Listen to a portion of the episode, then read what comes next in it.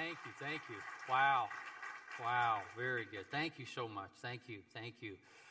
Listen, if you are at church at spring break week on time change Sunday, you love Jesus. if you're in the first service, you really love Jesus. So I'm impressed by you already that uh, you are here today. Hey, let me just say this to you about, about your pastor. Something that I'm sure you already know, but let me just affirm it to you as someone who's also a pastor. I know a lot of different ministry leaders across the country. I stepped away from being the lead pastor uh, of the church I serve, Journey Christian Church. As Pastor Colin said, I've served as a lead pastor for 42 years. My last day was January 1st of 2023. They had a kind of a celebratory service. It was a great time. I get up to speak at the end. I look out, and right about right there, right where the sound uh, booth is, sat Pastor Colin with one of his daughters. He came to be there for me on that last day. Pastor Colin is not only a gifted preacher, as you know, and a tremendous leader, he is a kind and considerate friend. And I want you to know that. And uh, it is an honor to be asked to come and share with the Nona Church family. It's a sacred trust when one pastor asks another pastor to come and uh, share a word. And I don't take that lightly, and it's a, a joy to be with you today. In fact, I would say this today is a glorious day.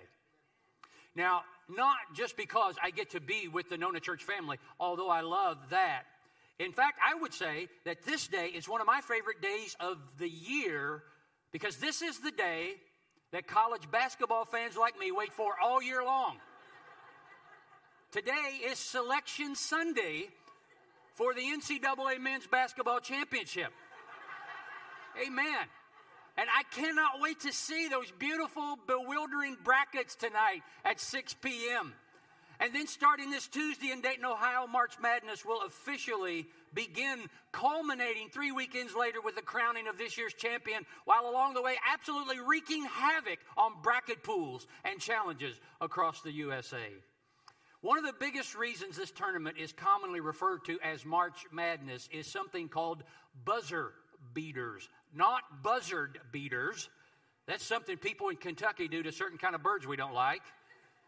Some of the less basketball minded among us may ask, What on earth, Pastor, is a buzzer beater? Here's a definition I found a buzzer beater is a shot that wins, or in some cases, ties a game at the last possible moment. A buzzer beater is a shot that changes a sure defeat to a surprising victory. Just like that. What looked like a certain loss suddenly becomes a celebratory triumph. The NCAA basketball tournament always has some memorable buzzer beating moments, and I expect this year's tournament to supply its fair share as well. That's why, in my opinion, it's the greatest sporting event of the year. But last week, I ran across a buzzer beater story that occurred in my home state of Kentucky at a high school basketball district tournament game that I have to tell you about. I'm going to set it up for you and I'm going to show you a quick clip. Five seconds left in the game. District championship on the line between two rival teams. The ball is inbounded to a sophomore guard from Gallatin County High School named Matt Griffin. Four seconds, three seconds. An opposing player comes up to press. Griffin spins away from him. Two seconds, one second. Griffin dribbles once, pulls up, and lets it fly. It isn't, it, it, it's not even a half court shot. There was no time for him to get to half court. It's a two handed heave from at least three quarters of the court away. The buzzer sounds as the ball's in flight. Every eye traces the shot's arc from Griffin's hand to the waiting hoop. The ball hits inside of the rim, swishes through the net. Pandemonium erupts. Here's a brief video of that shot with commentary from a local news broadcast. Take a look at this. With his team down by three points in the final 20 seconds of the district championship, Matthew Griffin made this game tying three pointer. And his next shot would be the shot. This shot captures the moment from the court.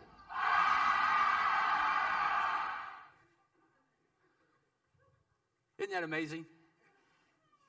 But as great as that shot was, that's not the best part of that story. Two weeks earlier, the kid who hit that shot, you can see his picture there along with his family. He's the one holding the trophy.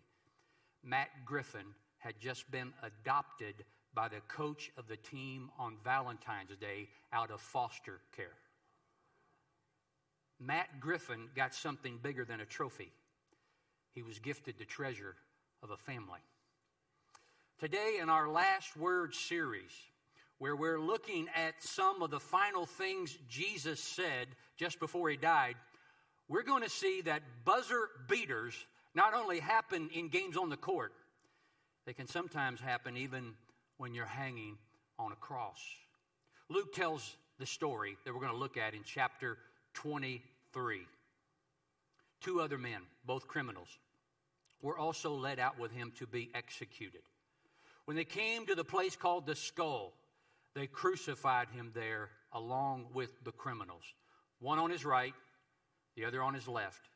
Jesus said, Father, forgive them, for they do not know what they're doing. And by the way, Pastor Colin opened this series last week with one of the best messages on forgiveness I've ever heard.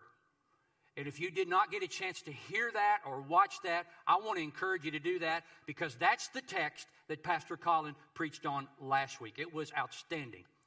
And they divided up his clothes by casting lots. The people stood watching, and the rulers even sneered at him. They said, He saved others, let him save himself if he's God's Messiah, the chosen one. The soldiers also came up and mocked him. They offered him wine vinegar and said, If you are the king of the Jews, save yourself. There was a written notice above him which read, This is the King of the Jews. One of the criminals who hung there hurled insults at him. Aren't you the Messiah? Save yourself and us. But the other criminal rebuked him. Don't you fear God, he said, since you're under the same sentence. We are punished justly, for we're getting what our deeds deserve. But this man has done nothing wrong. Then he said, Jesus, remember me when you come into your kingdom. And Jesus answered him, Truly I tell you, today you will be with me in paradise. When a career criminal, gasping for his final breath, asks Jesus for mercy and gets it, when one who lived like hell all of his life gets promised heaven just moments before he died. Friends, that's not just grace, that's what I call buzzer beating grace. What in the world was Jesus trying to teach us when he offered a dying outlaw eternal life? The conversation between Jesus and the thief on the cross brings up the subject of what many have referred to over the years as deathbed conversions or 11th hour conversions. Is it possible for people who've lived in rebellion against God all their life to come to their dying hour and say, Lord, I'm sorry, please forgive me? And make it. Boy, that really bothers some of us who are career Christians, who've hung around the church all of our life and tried really hard to follow the Ten Commandments and the Golden Rule and the epistles and the apostles and the Beatitudes and all the other important attitudes. We're tempted to say, that's not fair. We're like those whiny workers in the vineyard that Jesus talked about one time. You remember that story? A vineyard owner goes out to the marketplace early in the morning and he contracts some workers he went out at nine in the morning, hired some more. He went back at noon, did the same thing. Goes back at three in the afternoon and hired even more. And then he went back one hour before quitting time and he hired still more. When it came time to settle up with the day laborers, they were all paid the same wage. The guys who worked all day long and bore the heat of the day said, Wait a minute, this isn't fair. You're paying a guy who worked only one hour the same as you paid us who worked all day. And they were right. It wasn't fair. But Jesus wasn't teaching about economic fairness or workers' rights or equitable employee pay scales. He was teaching about grace. And grace, by definition, is not fair. Grace is not justice. Grace is not a matter of what is deserved. Grace is not a matter of entitlement or equality. Grace is grace. It's getting what I need but don't deserve. It's getting God's riches at Christ's expense. It is the unmerited favor of God, or in keeping with Jesus' vineyard worker story, it's being paid for work that you didn't do. And that brings us back to this dying thief on the cross next to Jesus. I like what a Puritan theologian once said about this story of the thief on the cross. He said, There is one story in God's sovereignty that He allowed in the Bible that tells us about the dying thief. There is one incident that tells us that, yes, Jesus will save you on your deathbed. One that we might have hope, but only one that we might not presume upon God. I heard about a pastor who was preaching about the urgency of trusting Christ as your Savior. And he was preaching on this text from Paul's letter to the Corinthians, where Paul wrote, Today is the day of salvation. Now is the acceptable time. And a man in the audience yelled right out in the middle of the sermon, What about the thief on the cross, preacher? The pastor replied without missing a beat, Sir, which thief are you talking about? There were two thieves that died next to Jesus. One was saved, and one was not. One was delivered from his sin the other died in his sin. Listen to me. If you've always had in the back of your mind that you're going to be like this dying thief, that you have in some strange way said to yourself, I'm going to wait until I'm ready to die and repent and give my life to Jesus, just like that dying thief did. I'm going to live my life the way I want to and take all I can get from this world, and then I'm going to ask God for mercy in the 11th hour. If that's what you think, you are missing the point of God's grace. You see, many people see faith in Jesus as nothing more than eternal fire insurance, a sort of get out of hell free card but they see it as having little or no impact on how they live their lives now, which is woefully misguided. And when you say you want to repent at the end like the thief did, you're making two seriously misguided assumptions. The first is assuming that living as the world lives is the best way to live, and that's simply not true. In fact, that's a lie. The Proverbs writer says this the way of a transgressor is hard. A disobedient, rebellious life is a tough life. Paul says this. Paul says this to the church in Galatia A man reaps what he sows. The one who sows to please his sinful nature, from that nature will reap destruction, discord, dysfunction, disease, disappointment, and disillusionment follow those who live only to please themselves. It's been said that sin at first draws, then it drags, and then it drives. But above all, you're misunderstanding the fragile nature of life. You are naively assuming you will be conscious and mentally capable of making a rational decision, and that is risky to say the least. There's an old saying that goes like this: Many who plan to be saved in the eleventh hour died at ten thirty. And all I'm saying to you is this don't see this thief as some sort of last second buzzer beating hero that you want to be like. See him rather as a crucified crook who became a grateful recipient of God's amazing grace. So, with that as a background, let's consider some important questions about this dying thief's prayer and what it means to us today. Number one, who was this thief that offered this prayer? Well, to begin with, he's not named.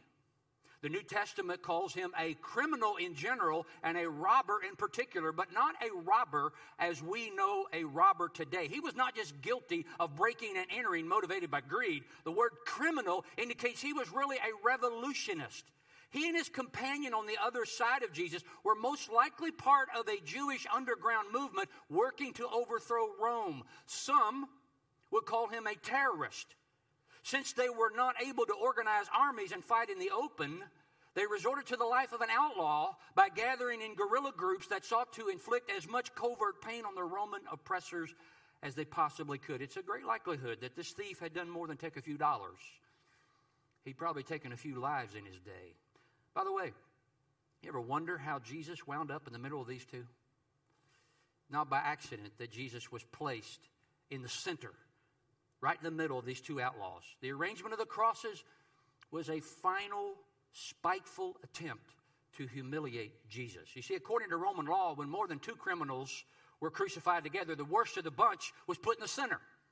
But it goes deeper than that. I think the religious leaders had a hand in the arrangement of the crosses. Perhaps they were reminded of how throughout his ministry Jesus befriended notorious sinners and outcasts. Maybe they remembered how Jesus explained his fellowship with Matthew the tax collector and his tax collecting cronies by saying that he'd come not to call the righteous but sinners to repentance. All right, they sneered. Since he made sinners his companion in life, we'll let him die right between them, right in the middle of them. And so they crucified Jesus between two thieves, one on the right, one on the left. I heard about a rich old man who was dying, and he sent for his accountant and his attorney to come to his home at once. When they arrived, they were quickly ushered up to his bedroom. As they entered the room, the old man held out his hands and he motioned for one to stand on each side of the bed. The old man grasped their hands, sighed contentedly, and smiled while staring at the ceiling. No one said anything for quite some time. Both the accountant, the accountant, accountant and attorney were touched that the old man would ask them to be with him during his final moments, but they were also puzzled because he had never given any indication that he particularly liked either one of them. And finally, the lawyer asked, Mr. Smith, why did you ask the two of us to come here? The old man looked up and weakly said, I just want to die the way Jesus did. now, if you didn't get that, you asked Pastor Colin to explain that to you when you get back. And if you were offended by that, you write Pastor Colin at Nona Church. In verse 42 of 23, Luke writes that the thief addressed Jesus by name. He said, Jesus, remember me. Some Bible scholars have suggested that perhaps Jesus and this criminal had known each other before this dark hour on Calvary. That maybe this outlaw heard Jesus speak at one time or another. Maybe he'd seen him love the lowly, dine with the down and out, or stand up for those that others couldn't stand. Jesus was a well known and much watched personality before his death, so that's entirely possible. Maybe he did hear him before, or maybe not. However, it's interesting to me that this is the only time that somebody called him simply Jesus in the Gospels. Are you aware of that? See, everyone else that met him called him master or rabbi or teacher or Lord or Christ or Jesus of Nazareth or Jesus, son of David. But nobody ever called him just Jesus, with the exception of this outlaw. If Jesus and this nameless criminal had never met before, then all this outlaw knew about him was what he heard from the bloodthirsty crowd and from what Jesus had prayed just a few minutes earlier for his enemies Father, forgive them, for they don't know what they're doing, and from what the sign read above his head. If all he knew about Jesus was what he heard and saw that day a beaten, swollen, slashed, nail suspended preacher with a blood soaked face then his prayer for salvation is even more remarkable. A second question we need to ask why did he pray to Jesus now? Well, it's obvious. He wasn't praying, seeking an easy way out of a bad situation. Being saved wasn't going to get him off the cross. In fact, he rebuked his partner in crime for even making such a self serving suggestion. The other criminal said this to Jesus Aren't you the Christ? Save yourself and us. In other words, get us out of here. Prove your divine power by coming down off the cross and set us free as well. No doubt, that was the majority opinion that day. It is unimaginable to think that a person could do something about this desperate, pain filled circumstance and choose not to. That he would just take whatever this malicious mob dishes out when he didn't have to. That's still hard to believe. So the one thief says, Don't just hang there, man. Do something. You see, the other criminal did not suffer over being what he was, he only suffered in being where he was. And this gets to the heart of genuine repentance. When people have asked me over the years what repentance means, I often show them these two thieves dying next to Jesus. Because, like these two thieves, there are some people who are sorry not for what they did, they're merely sorry that they got caught. Their rule of life is this do unto others before they do unto you, and then get the heck out of town. Only this time he didn't get away fast enough. His main regret was in the fact that he was where he was, not that he was who he was. But the criminal who petitioned Jesus on behalf of his eternity as not to be let, uh, let off the hook for his present suffering, he accepted his sentence as just and deserved. And we know that because the first time he speaks, he says not to Jesus, but to the other criminal. Look what he says Don't you fear God? Since you're under the same sins, we are punished justly, for we are getting what our deeds deserve.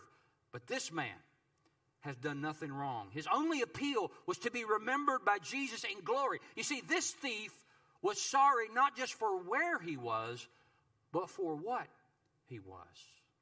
Somehow, against the backdrop of the innocence of Jesus, this outlaw saw himself for what he really was, not merely as a rebel, against human authority, but as a rebel against the authority of God, a sinner separated from his Creator by a life of deceit and violence and passing pleasures. And somehow, somehow he realized this man in the middle was his only hope to find forgiveness and peace and ultimate freedom. And I got to tell you, it's in such moments that Jesus is at his best.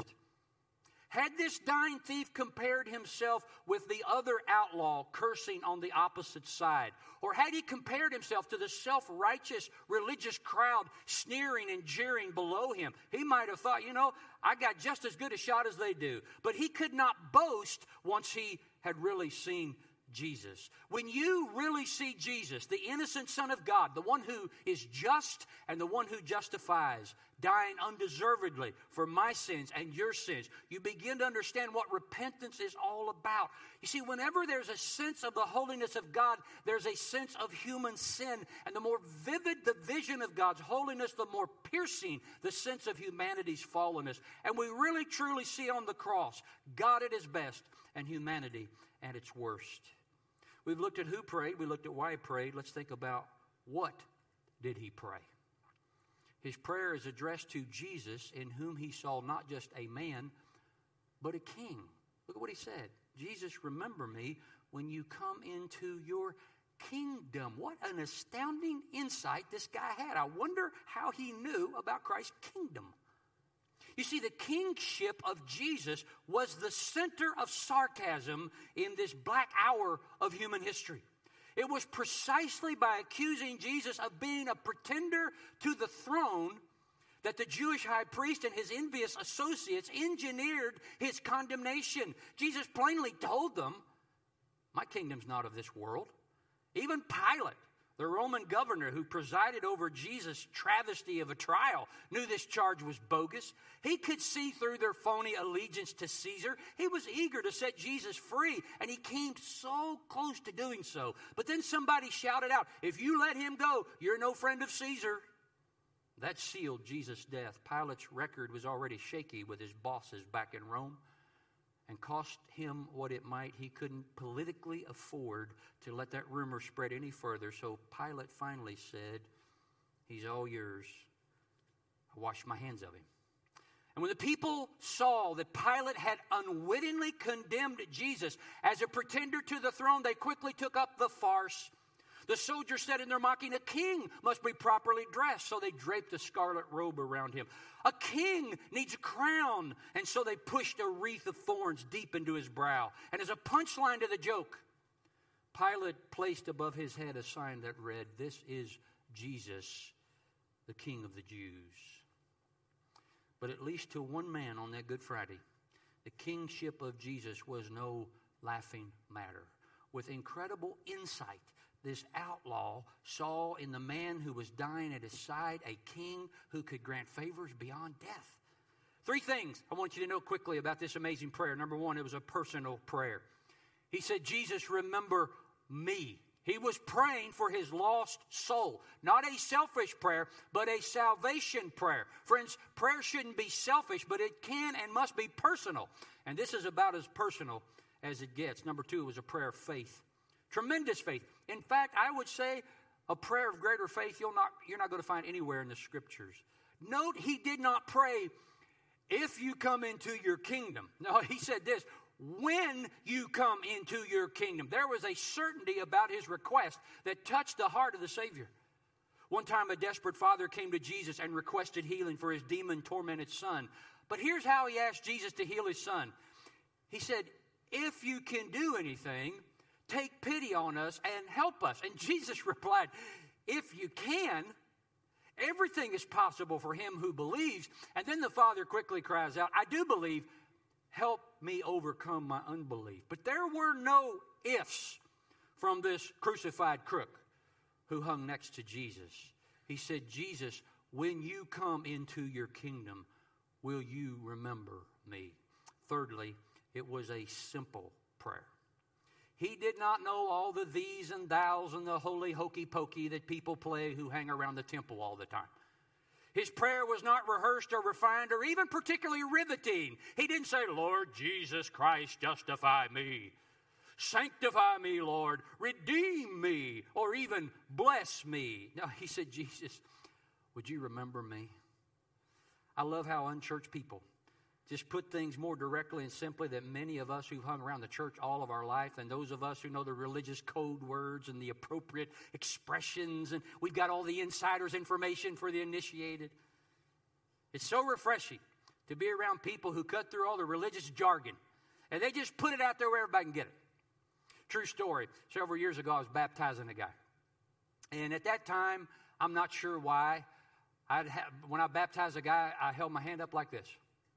Maybe you've seen that done before. You kind of hold your hand up, and I would say, because you believe in Jesus in your heart, you confess him with your mouth, I now baptize you in the name. And I could tell the time I was going through my spiel, this guy I'm baptizing, he was just looking at me.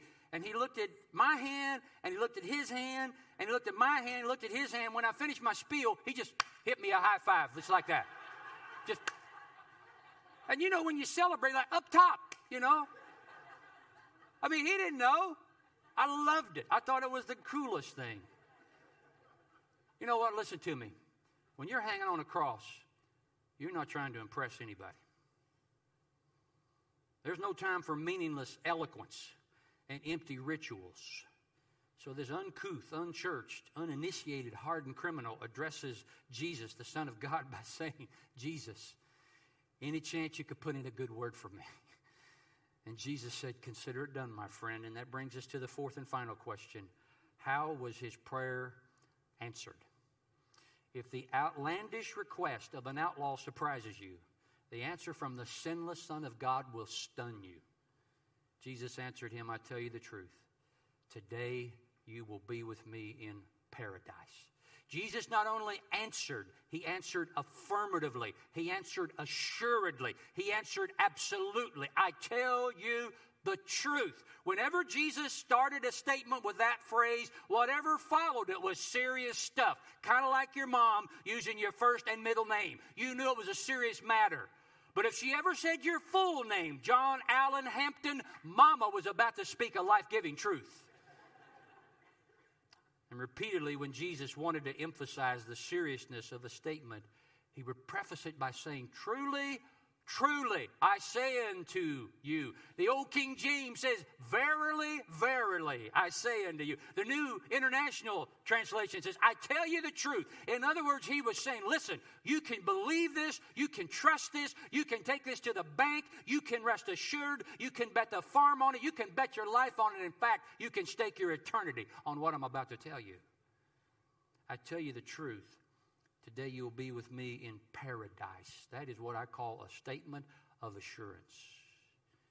Years ago, I heard an old preacher preaching on this text, and he said the thief on the cross couldn't sing precious memories because the memories from his misspent life of crime were not very precious. But when Jesus spoke these precious words of pardon, he could sing Blessed Assurance, Jesus is mine. Oh, what a foretaste of glory divine.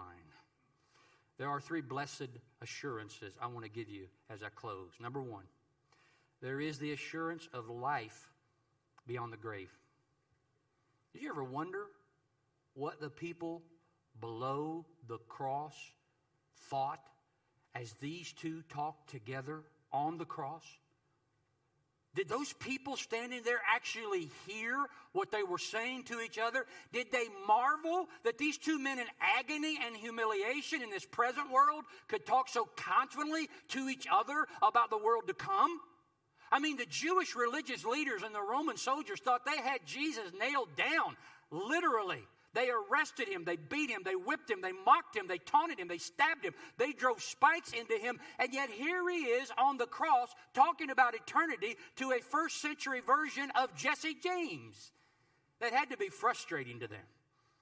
It's as if in this conversation, Jesus and this outlaw transcended this gruesome scene at Calvary, and for a few moments at least, they glimpse into glory together. And Jesus says, Today you'll be with me in paradise. As death cannot stop me, no more can it stop you. There's an old verse I've often quoted at funerals. It goes like this Weep not for me, let not one tear fall. For what you dream of, I'll now see. And friends, it's worth it all. And it's like Jesus is saying, I know where we're going after this. And trust me, friend, you made the right choice. Secondly, there's the assurance of relationship beyond death. Jesus said this Today you will be with me. One Bible scholar wrote that the term paradise is actually a Persian word meaning a walled garden. When a Persian king wished to bestow a very special honor on one of his subjects, he made him a companion of the garden, which meant he was chosen to walk in the garden with the king. It would be like the President of the United States inviting you to spend the day with him in the Rose Garden or to hang out with him in the West Wing. Friends, more than immortality is promised here by Jesus, he's promising this penitent thief an honored place as a companion with him in the garden of the courts of heaven. Listen to me. Heaven is not just a place where the penalty of sin is escaped, heaven is a place where the presence of God is enjoyed. Heaven is so much more than immunity from prosecution. Heaven is a place where there is immensity of joy that comes just from being with Jesus. The psalmist declared, You have made known to me, you make known to me the path of life. In your presence there's fullness of joy. At your right hand there are pleasures forevermore. When Jesus spoke of heaven to his disciples, he did not focus on the residences that we will inhabit, he focused on the relationships that will continue. He said, Do not let your hearts be troubled. Trust in God, you also trust in me. In my Father's house are many rooms. If it were not so, I would have told you. I'm going there to prepare a place for you. And if I go and prepare a place for you, I will come back and look at this and take you to be with me, that where, and you also may be where I am. Revelation describes heaven as a place where the dwelling of God will be with men and he will live with them. They will be his people, and God himself will be with them and be their God, and He will wipe every tear from their eyes. My wife Melinda and I have moved several times in our 39 years of marriage, and we've lived in many different houses. When we're in the process of moving from one house to another, I tend to get a little nostalgic, and I almost always think, I'm going to miss this house. I'm going to come back here and check on it from time to time, but you know what? I hardly have ever done that. And to be truthful, I rarely think about those former houses. We literally now live around the corner from the first house we lived in when we moved to Florida 13 years ago. And by the way, that's 13 years ago today. I rarely think of that house, even though we frequently walk by it in our evening walks. You see, I've learned that it's not about the structure or the location, it's the relationships that make a house a home. From an earthly perspective, wherever Melinda is, is home to me in this present world. You say, What about your kids? Friends, listen, your kids are born, they're with you for a season, we love them, and then they leave us, hopefully. But wherever my wife is, is my earthly home. It's not the location that matters, it's the relationship. And heaven is going to feel like home, even though we've never been there before. You know why? Because our Father is there. The last and final assurance is there's always hope available for the living. If you learn nothing else from this incredible scene at the cross, know this while there's life, there's always hope. If this story tells us nothing else, it tells us it's never too late to trust Jesus Christ as our Savior and Lord. Friends, as long as the human heart beats, the invitation of Jesus still stands. If you have a pulse, God has a promise. And if you don't believe that, then consider these great words written by Max Lucado several years ago. Max wrote right now There's a grinning ex con walking the golden streets who knows more about grace than a thousand theologians. No one else would have given him a prayer, but in the end, that's all he had. And in the end, that's all he needed. Amen. John Newton was the composer of the best loved hymn of all time, Amazing Grace. Some of you may know that story. Newton was a converted former slave trader who lived in the 18th century.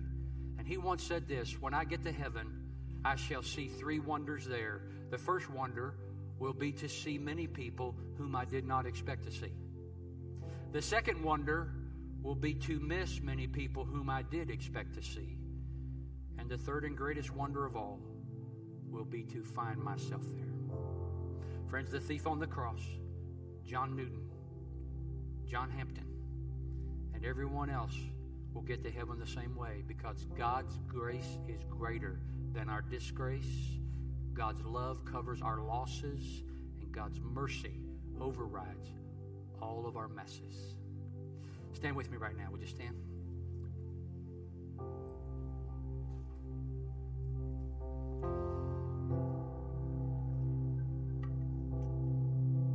We thank you that we are reminded once again of how amazing your grace really is, how deep your love goes. Father, thank you for allowing us to look at this story. And as the old Puritan theologian said, yes, there is a story that we might have hope, but only one that we might not presume upon you because those of us who are here today, those of us that are watching online, we are aware, we know, we hear, we can respond.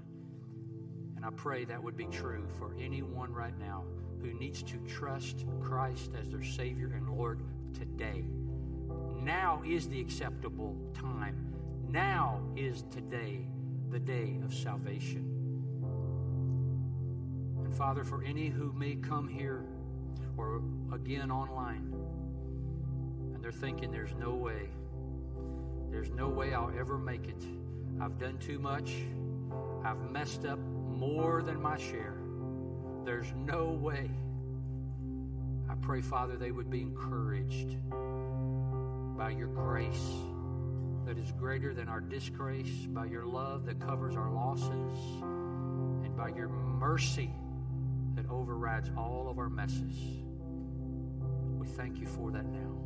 In Jesus' name, we all agreed and prayed and we said,